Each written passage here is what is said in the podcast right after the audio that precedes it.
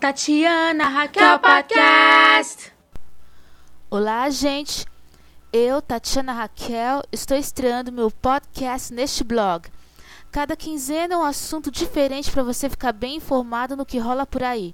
Acompanha também a versão em áudio disponível em M P três para baixar e escutar no iPod Touch, no iPhone, no iPad ou no tablet. Bom divertimento! Tatiana Raquel Podcast! Minha infância foi rodeada de contos de fadas. Eu me lembro com clareza daqueles domingos à tarde quando eu assistia na Record a série Man From Atlantis, O Homem do Fundo do Mar, e as aventuras submarinas do Atlante Mark Harris, e eu me encantava com ele. E daquelas músicas vindas dos especiais de T V estrelada por Aretha Marcos, como a trilha sonora do especial Pirlim Pimpin de mil novecentos e oitenta e dois, de onde vem a música Rapunzel nas vozes de Jane Duboc e Fábio Júnior, o pai do caçula Fiuk, e Lindo Balão Azul do compositor Guilherme Arantes, aquela que é sempre lembrada por um monte de gente.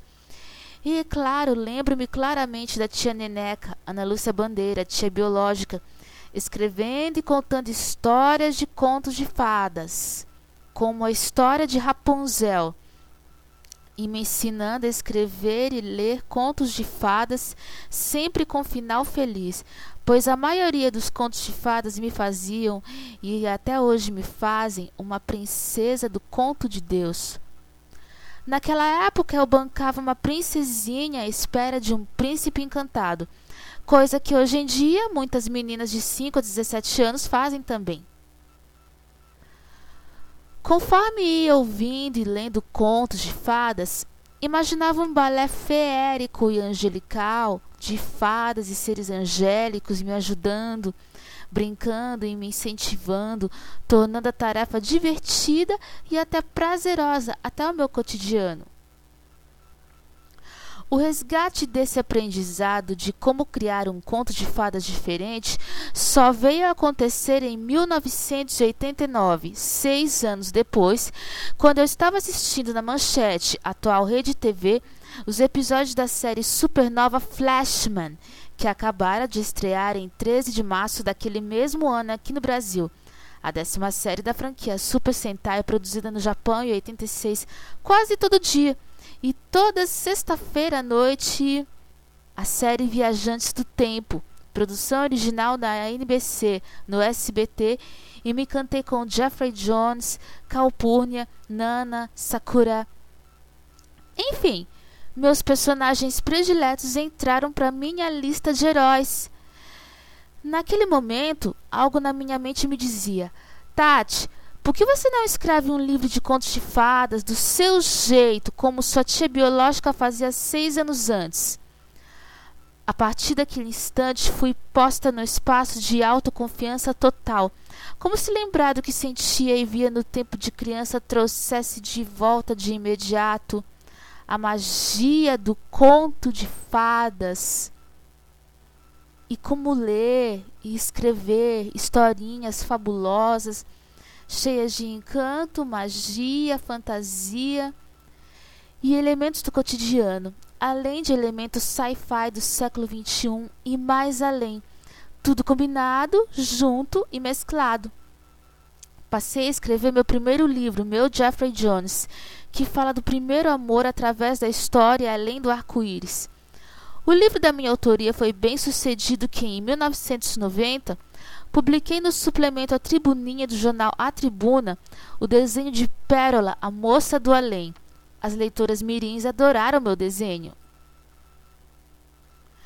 De mil novecentos e noventa e um até mil novecentos e noventa e oito, escrevi um montão de contos e temas livres. O mais publicado, Ana e a Cidade de Santos. Os mais fabulosos, A Moça do Além, O Pássaro Imortal, Rio Chango, O Astro do Dragão, A Estrela dos Desejos. Os mais temáticos, Heart to Heart, A Esperança Heroica, Los Três Maneiros, Tiquitita, Um Conto de Natal, e tudo mais que combine com o jeito de ser. Naquele ano de mil novecentos e noventa e seis, escrevi os quatro livros da coleção Manelobunch, mas o único que foi um fracasso, Discover Trilogy de mil novecentos e noventa e oito, porque meu pai tinha casado com minha mãe dois anos e meio antes, mil novecentos e noventa e seis, e tive que dar um tempo nisso tudo. Além disso, as coisas fabulosas com relação ao conto de fadas estavam relegadas ao meu passado, ou assim pensava eu em dois mil e um. Mal sabia que minha relação com contos de fadas e seus apetrechos fabulosos estava apenas para começar. No final de dois mil e um, um ano depois de ter ganho meu primeiro computador e nos meus primórdios da internet, meu avô morreu, mas a fantasia dos bons e velhos tempos me animou cada vez mais, dizendo para voltar a escrever contos e temas livres que combinem com a trilha sonora favorita. Em dois mil e sete, meu pai veio a falecer, mas para superar a perda do meu avô e do meu pai, voltei às raízes em meados de dois mil e oito. Depois de pesquisar tudo sobre as Olimpíadas de Moscou em mil novecentos e oitenta, do ursinho Misha ao Pássaro Azul da Felicidade, tudo pelo site de pesquisa do Google, escrevi meu novo conto de fadas ambientada na Rússia e dividido em duas partes, O Pássaro da Felicidade, cujos temas são amizade, felicidade, sonhos e esperança. O livro ficou pronto em dois mil e dez, assim marcando uma nova fase, os meus contos e temas livres na era digital. Hoje, a maioria dos contos e temas livres, além de serem refeitos e aprimorados com photoshops, com efeitos visuais nas fotos e ilustrações da minha autoria, para parecer mais fotorrealista e reescritos, ganha um colorido todo especial, cenários de tirar o fôlego e trilha sonora para acompanhar a leitura. Além de um livro comum, meus contos e temas livres da minha autoria também ganham as versões audiolivro, formato M P três para baixar e escutar no M P três player, iPod, iPhone, iPad ou tablet, e P D F para imprimir ou ler no iPad ou no tablet, para aperfeiçoar mais a leitura. E estão presentes também neste blog, e transportar para o mundo encantado e se sentir um príncipe ou uma princesa, deixando a real de lado por instantes.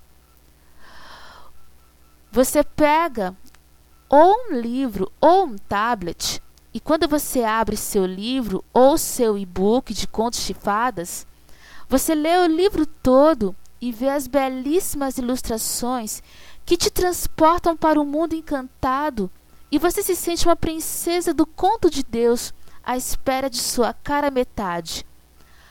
Quando você escreve seu livro de contos de fadas, o lance é o mesmo.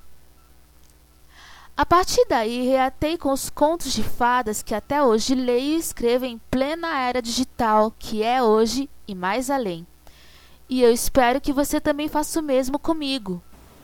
Tatiana Raquel Podcast.